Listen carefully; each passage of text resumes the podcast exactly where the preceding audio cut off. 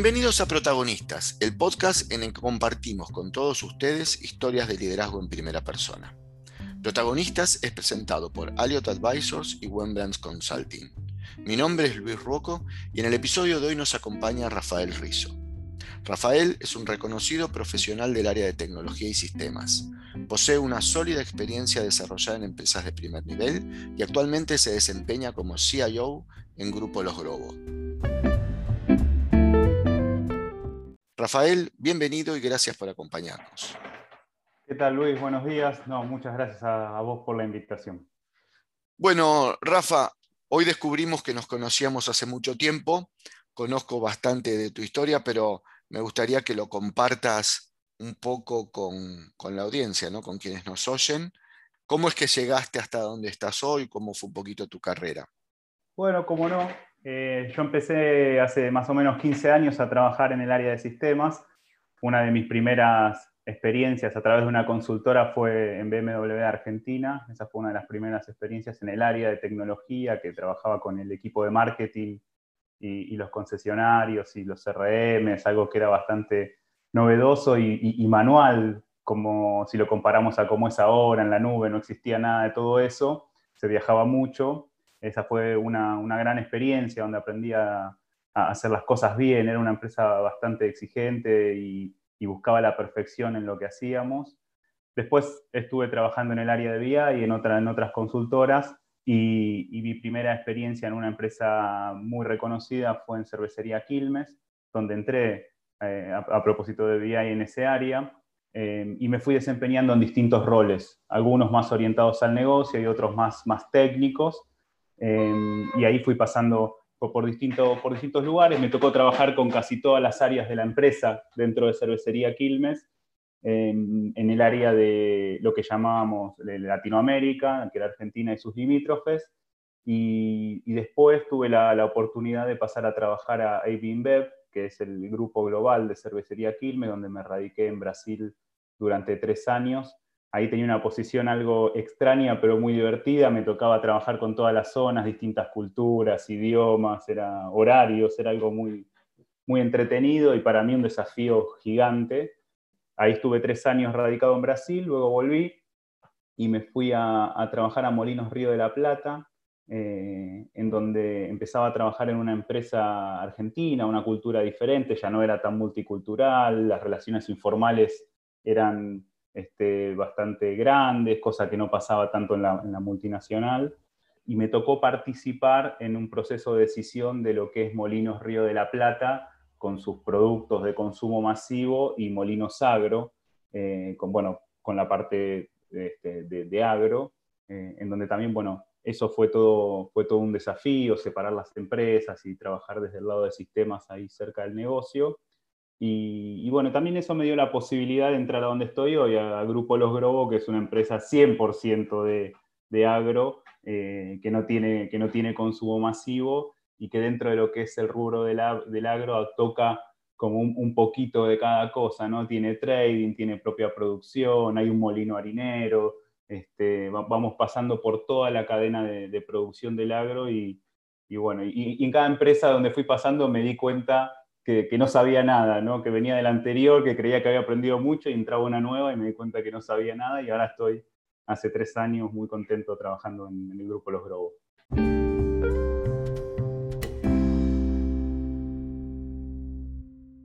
por lo que nos contás, eh, has trabajado siempre en, áreas de tecnología y has vivido muy de cerca esta gran transformación que se han producido en las compañías en lo que a tecnología tiene que ver, ¿no? Todo esto que se habla de la transformación digital, donde fuertemente empezaron las compañías en un fuerte manejo de datos, ¿no? Y vos de hecho eh, empezaste con todo el mundo de Business Intelligence. Y creo que lo has coronado en gran medida con toda la carrera que tenés por delante, con una experiencia muy fuerte como la que están viviendo ahora de transformación profunda ¿no? de una compañía con tecnología. ¿Nos podés contar un poquito de este eh, enorme desafío que ha asumido los Globo? Bueno, los Globo tiene un, desafío para mí particular y que no me había tocado vivir anteriormente, que era el, el traspaso de una empresa familiar eh, la agilidad que tiene una empresa familiar, con la informalidad que tiene, eh, a, profesionalizar, ¿no? Eh, a un trabajo de profesionalización dentro de, la compañía.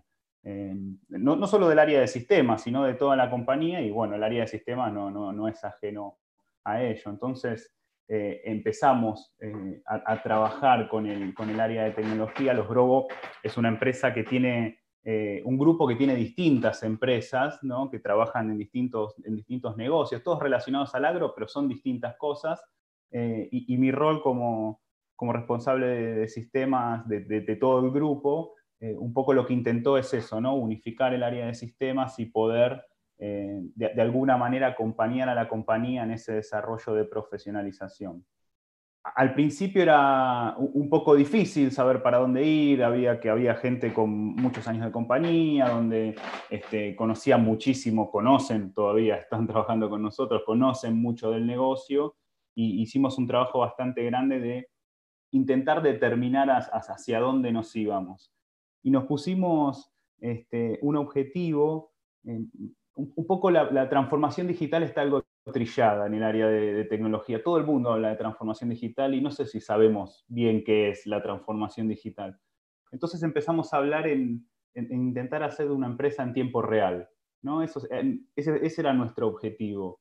Y, creemos que para lograr poder hacer eso, lo primero que tenemos que tener es la casa ordenada. ¿no? Nos pusimos a trabajar este, en el área de, tecnología para poder actualizar la tecnología, para poder actualizar este, el, parque informático que teníamos, para eh, empezar a trabajar, también tengo como responsabilidad el área de procesos, empezar a trabajar en procesos, que todo el mundo los conozca, que los procesos se cumplan, que, entienda una persona cómo afectaba a otra de otra área, ¿no? que son procesos a nivel horizontal. Empezamos a ordenar este, eh, em, empezamos por ahí, decidimos hacer eso, cambiamos nuestro ERP, implementamos SAP, que fue un cambio muy grande dentro de la organización, y implementamos un área de Business Intelligence para empezar a tomar información en tiempo real y poder este, cumplir ese objetivo que nos habíamos puesto.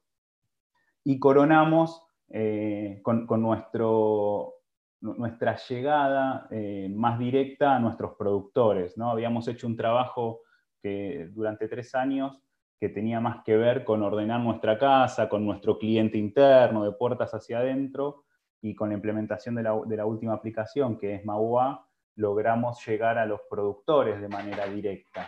Eh, y eso fue como lo que coronó dentro de, los Grobo.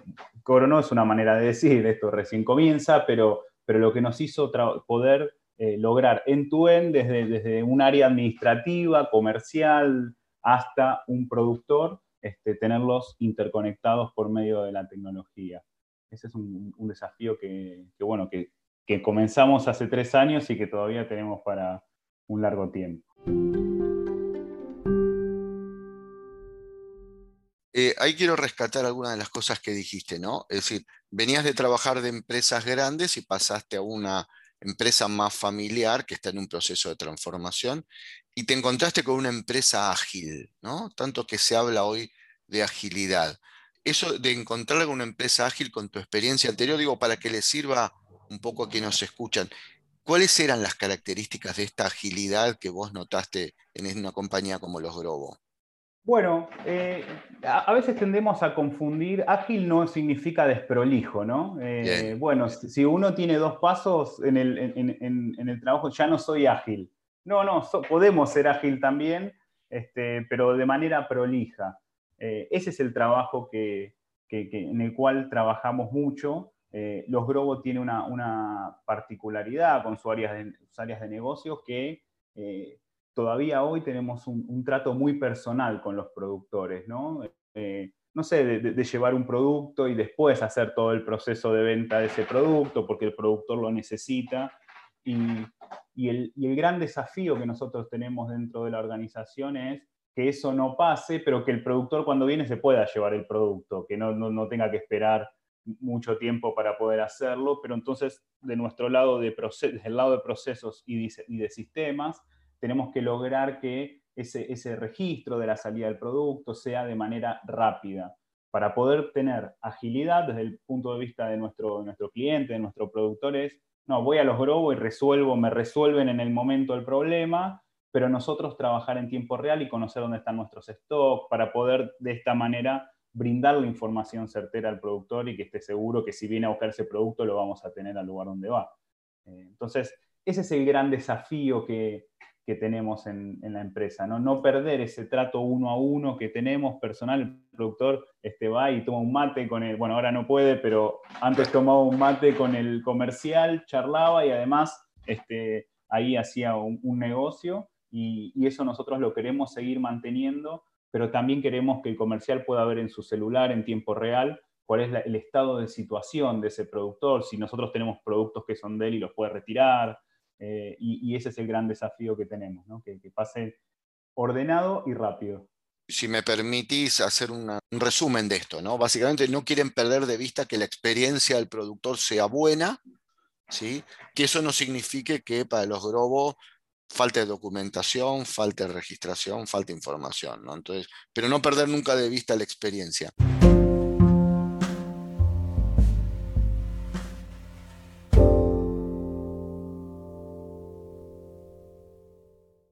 Cómo sentís hoy que están en ese camino de experiencia? ¿Cuáles han, sido las primeras respuestas de Mauá, de, esta aplicación que lanzaron? ¿Cuál ha sido la recepción en un mercado que el agropecuario ha incorporado tecnología fuerte a su, trabajo, pero quizás no tanto en términos de sistemas, ¿no? Así, siempre la tecnología primero ha pasado por los fierros. ¿Cómo, cómo se encontraron los productores de ustedes usando esta tecnología? Está bueno esto que mencionás y me gustaría ir un pasito, un pasito más para atrás para, para llegar ahí.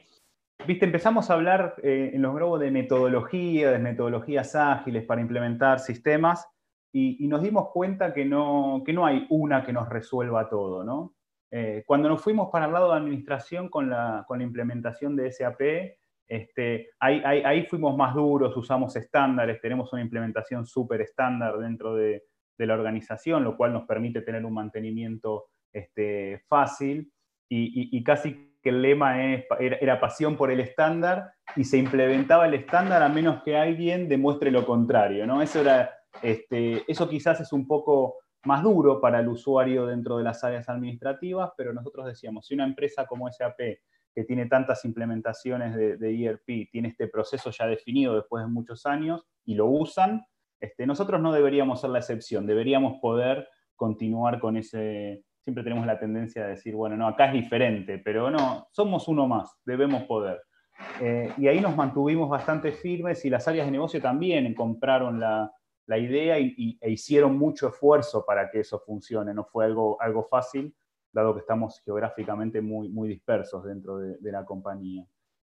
Sin embargo, cuando fuimos a implementar Magua, eso no, no, funcionaba. Ahí tuvimos que trabajar con una metodología que ahora suelen decir customer centric, eh, en donde empezamos a trabajar con el productor, hicimos focus group con ellos, tratamos de entender, este, bueno, eh, vos qué necesitas, ¿Qué, ¿Qué, no te estamos dando que te gustaría tener. Eh, y, empezamos de alguna manera a, relevar con los productores, a entender cuál era la necesidad, cuál era la falta que había este, desde nuestro lado y desde el mercado del agro en general para ellos, qué, problema tenían en su día a día además de que nosotros dentro de la organización tenemos productores agropecuarios, además de ser em, empleados, entonces también era, era un buen input y, con eso armamos lo que nosotros entendimos que ellos necesitaban, trabajamos eh, durante bastante tiempo, al principio eran todos títulos, ideas, no sabíamos bien qué era y fuimos dándole forma a lo largo del tiempo hasta que un día agarramos un grupo de productores y le dijimos, bueno, acá está lo que nosotros entendimos que ustedes necesitaban, acá hicimos esto. Y ese grupo de productores que, vale decir recontra amables, súper bien predispuestos, empezaron a usar nuestra herramienta y nos, empezaron a dar feedback de ese funcionamiento. No era un piloto chiquito con algunos productores de cada sucursal. Eh, y con todo ese feedback que ellos nos dieron, eh, nosotros hicimos mejoras en la aplicación y ya estamos lanzando una versión que le llamamos Magua 1.1, eh, que bueno, justamente recopila los pedidos que hemos tenido al lado de los productores y también los pedidos que hemos tenido, tenido al lado de nuestros comerciales, que decían, bueno, a nosotros nos gustaría ver esto, nos gustaría verlo de esta forma. Eh, pusimos todo eso en la coctelera y salió el, el 1.1, en donde estamos ya próximos a comenzar el desarrollo. Diste dos ejemplos fantásticos. SAP, cuando lo vas a implementar, ya sabes a dónde querés llegar y que a ese lugar donde querés llegar es un estándar y sabes que vas a encontrarte cuando llegues. Cambiar el chip y en tu misma área tener que desarrollar otro que no sabes a dónde vas a llegar, que sabes que vas a ir logrando pasos intermedios, pero que cada vez que des un paso se te abre un abanico de nuevas oportunidades, ¿no? Como puede ser Magua. ¿Cómo fue manejar esas dos realidades en un área? Me estoy poniendo ya ahora a hablar de tu gestión como líder del área de sistemas. ¿Cómo, ¿Cómo has logrado manejar con tu equipo esas dos realidades? La realidad del estándar y un destino cierto, la realidad de Magua, que no tiene estándares y que se tiene que ir construyendo paso a paso y que el negocio te tiene que acompañar sabiendo que están aprendiendo juntos. Sí, realmente debo decir que me fue fácil. Eh, yo, le, digo a, mi equipo, ustedes me la hicieron fácil, suelo, decirles esa frase. Eh, yo, creo que, el secreto, o, no sé si el secreto, pero la, forma que a mí me funcionó es la del consenso, ¿no? La de este, determinar. Primero había un plan dentro del área de sistemas, ¿no? Hicimos un plan estratégico donde, donde nos fuimos poniendo estos objetivos y que, acordé con el equipo, no es que es algo que, fue una, una, bajada de línea vertical, sino que ellos fueron parte de la decisión de eso porque lo construimos en conjunto. Eh, entonces hizo que eso sea este, un, poco más fácil y que el equipo tenga la versatilidad de poder trabajar de algo tan estructurado como, como SAP a algo menos estructurado como puede ser la, implementación de, de MAUA, entendiendo que eh, dentro del área de sistemas, por primera vez empezábamos a tener eh, de manera consciente, porque los teníamos antes, pero de manera consciente clientes externos, ¿no? que ahora pasábamos de tener una cierta cantidad de usuarios a un montón de clientes externos que, que, debíamos atender y que debíamos darle un servicio desde el área de, tecnología. Entonces no, no, se me ha hecho tan, tan complicado. Ellos entendemos que un poco la segmentación de clientes es algo que está dejando de, estar de moda, que está pasando y que hoy el contacto con los clientes es, realmente uno a uno, que al cliente le gusta, este, pasa en los Grobo y pasa en, todos, en, otros negocios también, ¿no? que uno tiene acceso directo a, poder hablar con la compañía. Eh, y eso era algo que, que el equipo de sistemas eh, había comprado, ¿no? que entendía que, estaban, íbamos para ese lado, que era por ahí el camino. Poder tener ese relacionamiento uno a uno con, el, con nuestro cliente y si bien nosotros continuamos teniendo las mismas sucursales que antes, el productor puede ir a tomar el mate que yo decía a la sucursal, si, si no tiene ganas de ir, bueno, hoy tiene la posibilidad de tener en la palma de su mano este, la información que ha transaccionado con nosotros, desde sus documentos, facturas, liquidaciones o lo que sea, hasta información que nosotros construimos y desarrollamos eh, con, imágenes satelitales para que él pueda ver su campo, el estado de su campo, algunos índices como por ejemplo el NDVI, eh, lo, pueda ver en la, palma de su mano, tener información de clima, de, valores, este, de, precios pizarra de los distintos cultivos, que lo pueda ver ahí en tiempo real eh, y que pueda ser autónomo si, él quisiera una especie de self-service que él pueda ver y, e interactuar. Y, si quiere ir a la sucursal, también hay alguien. Entonces, ese, creo que, no sé si es la palabra correcta, a veces la usamos, los de omnicanalidad, la usamos a veces, todavía no estamos ahí muy desarrollados, pero, pero creemos que es ahí, ¿no? El productor tiene que tener la posibilidad de elegir hacia dónde este, o de qué manera interactuar con nosotros.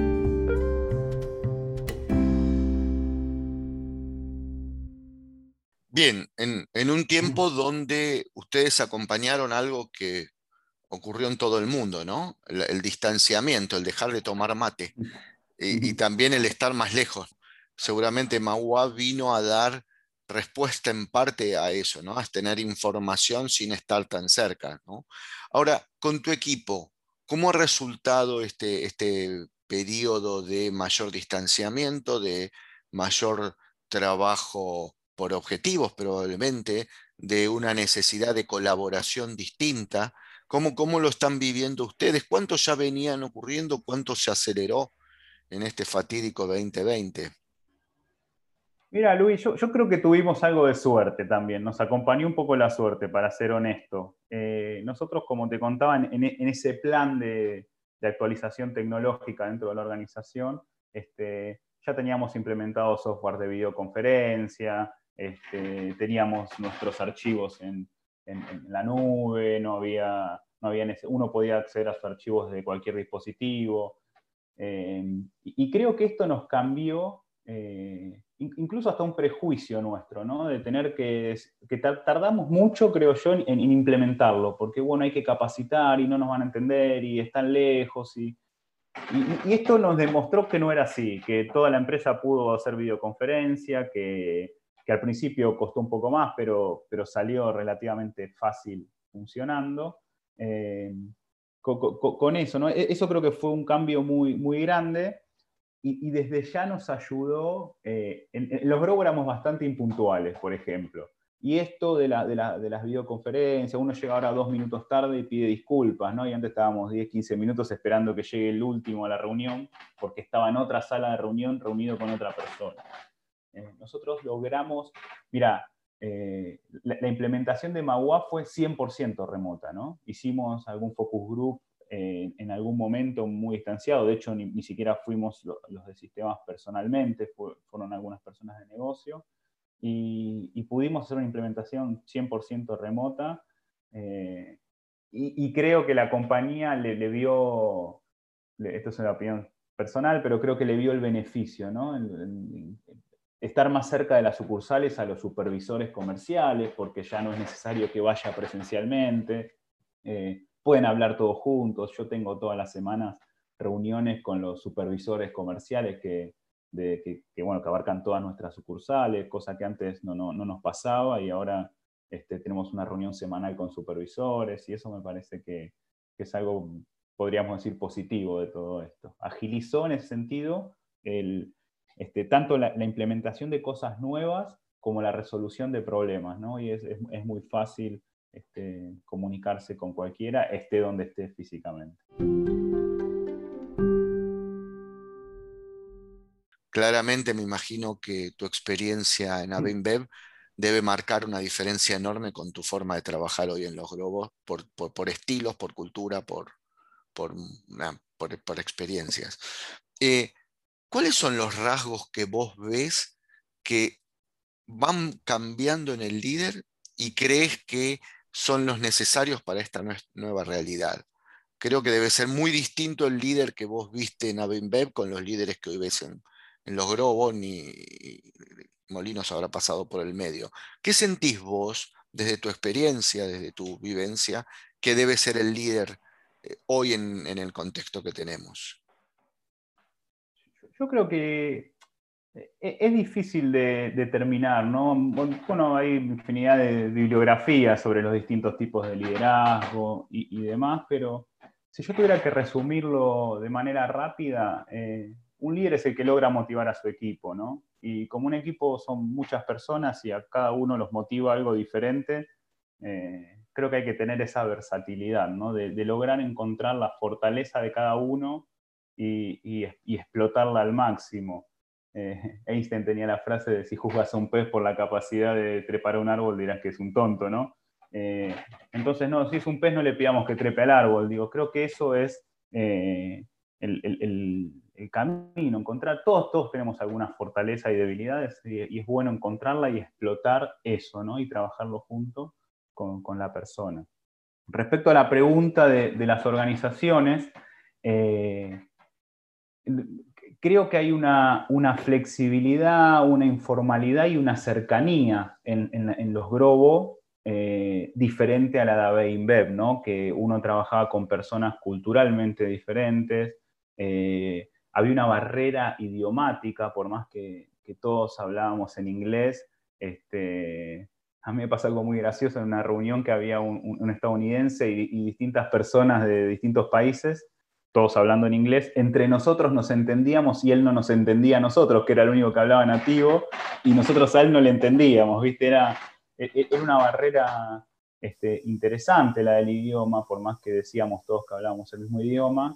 Eh, y, al no tener esa cercanía personal de, tomar un café, de estar en la máquina de café, de tomar un mate, de charlar de algo personal, este, se, hacía como más, em, quizás procedimental, digamos, el trabajo. ¿no? Uno entraba a una reunión, decía buen día y empezaba a, recorrer sus slides y hablar de lo que tenía que hablar. En, la, empresa, en la empresa por ahí este, argentina, como Molinos o como, o como Los Grobo, este, nos conocemos, conocemos nuestras historias y, se hace una...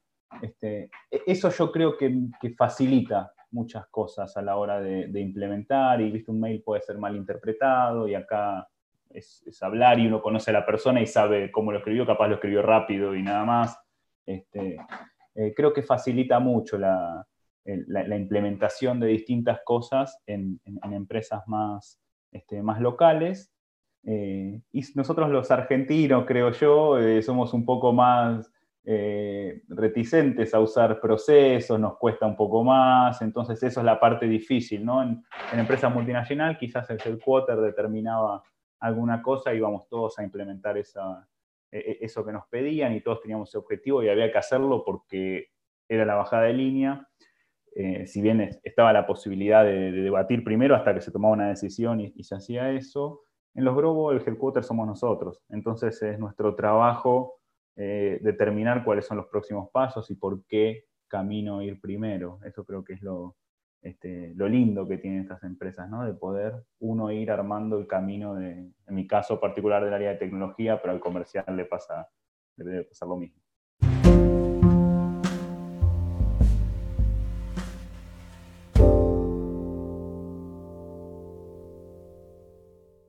¿Cómo te imaginas los próximos pasos? ¿Cómo te imaginas una vuelta un poquito más a una normalidad, una, una vuelta a una nueva realidad, como dicen, desde los globos, desde sistemas, desde Mauá? ¿Qué, te imaginas que son los próximos desafíos que vas a llevar adelante? Yo, creo que el área de, de sistemas ya hace un tiempo, ¿no? Que, que cambió y, pasó de ser la oficina del no al cómo hacer las cosas. Eso creo que es un cambio. Eh, a, mí me gusta decir que sistemas es el core business, ¿no? Tenemos que estar ahí, tenemos que entender del negocio, tenemos que este, entender la realidad del productor, entender que lo que para nosotros quizás es, e, e, es, fácil con un teléfono inteligente al lado del obelisco, en el medio campo no, no funciona de la misma manera.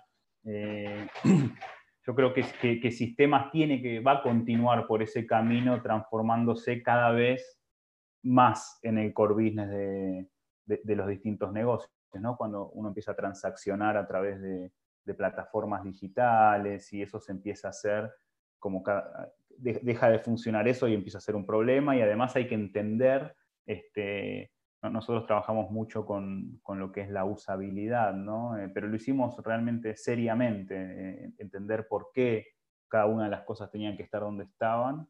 Eh, yo, creo que eso es, un camino que ya empezamos y que va a continuar cada vez potenciándose, potenciándose más. Y, y, respecto a, respecto a Maua, yo creo que eh, es, un, es, un, comienzo, ¿no? Pienso que Magua hoy este, muestra información, hace análisis de imágenes satelitales, como decía, y, demás, pero me parece, eso ya también es una opinión personal, en, el futuro va a ir hacia la transaccionalidad, ¿no? Eh, quizás los hijos de los productores ya no quieran tomar ese mate, no lo sabemos, eh, eso lo veremos cuando estén a cargo de los campos, pero, pero creo que este, va, a ir cada vez más al, self-service, al, poder trabajar desde la plataforma, poder comprar, vender. Hoy, no sé, yo hace unos años ni loco me imaginaba comprar una, tele por, por internet y, me daba miedo cargar la clave de mi tarjeta de crédito y hoy lo hago y, es una normalidad para mí. Yo creo que eso va a continuar, ¿no? El trabajo digital eh, se, va, se va a profundizar, la interacción uno a uno con nuestros clientes definitivamente se va, a, profundizar. Este, pienso que eso es algo que también alguna vez hemos charlado, ¿no? que mientras estemos en este contexto y todos con las mismas reglas, funciona eh, y funciona con nuestros clientes actuales. ¿no? Yo creo que el desafío, tanto para los Grobos como para Alliot, digo, para, todas las, compañías, es ir a buscar clientes nuevos, ¿no? y a través de, lo digital es, un poco más, difícil. Quizás si algún competidor lo hace personalmente, ya te gana en esa en, esa competencia cuando tenga la posibilidad de, tener esa cercanía. Eh, y creo que vamos a tener que buscar ese equilibrio entre darle todo, todo lo que nuestro cliente necesite del lado digital, pero no perder el contacto uno a uno este, que, hoy tenemos. Es como un desafío que todavía no, no, no, tengo la respuesta, pero creo que por ahí va a estar el, el tema a resolver. Este, en estar presentes y en darles tecnología para, una vez ya el cliente trabajando con nosotros, pueda continuar este, sin tener que esperar porque nuestro comercial está con otro cliente, ¿no? que pueda continuar él y, ser autónomo. Creo que ese es el desafío que se nos viene. Bueno, vos que decís desde Alio, nosotros estamos convencidos de que tenemos que estar siempre escuchando, ¿no? Esto que vos dijiste antes de escucharlo y ver qué es lo que necesitaba, creo que va a ser el desafío de ustedes permanente también, porque ¿son nuevos clientes o son los mismos clientes que cambian también? ¿no? Entonces quizás hoy lo que les gustó, mañana necesitan algo distinto.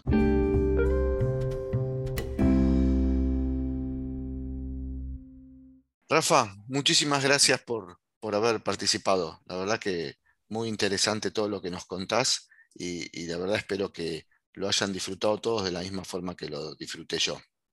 Bueno, Luis, muchas gracias. Después de, tantos años volvernos a, reencontrar. Este, fue un placer y estamos en contacto. Y muchas gracias a todos por acompañarnos en este nuevo intercambio de ideas. Los invitamos a que se suscriban al podcast en Apple Podcasts o Spotify. Este podcast es patrocinado por Wembrands Consulting y Elliot Advisors y es producido por Malu Ceballos. Los esperamos en nuestro próximo episodio para seguir compartiendo historias de liderazgo en primera persona.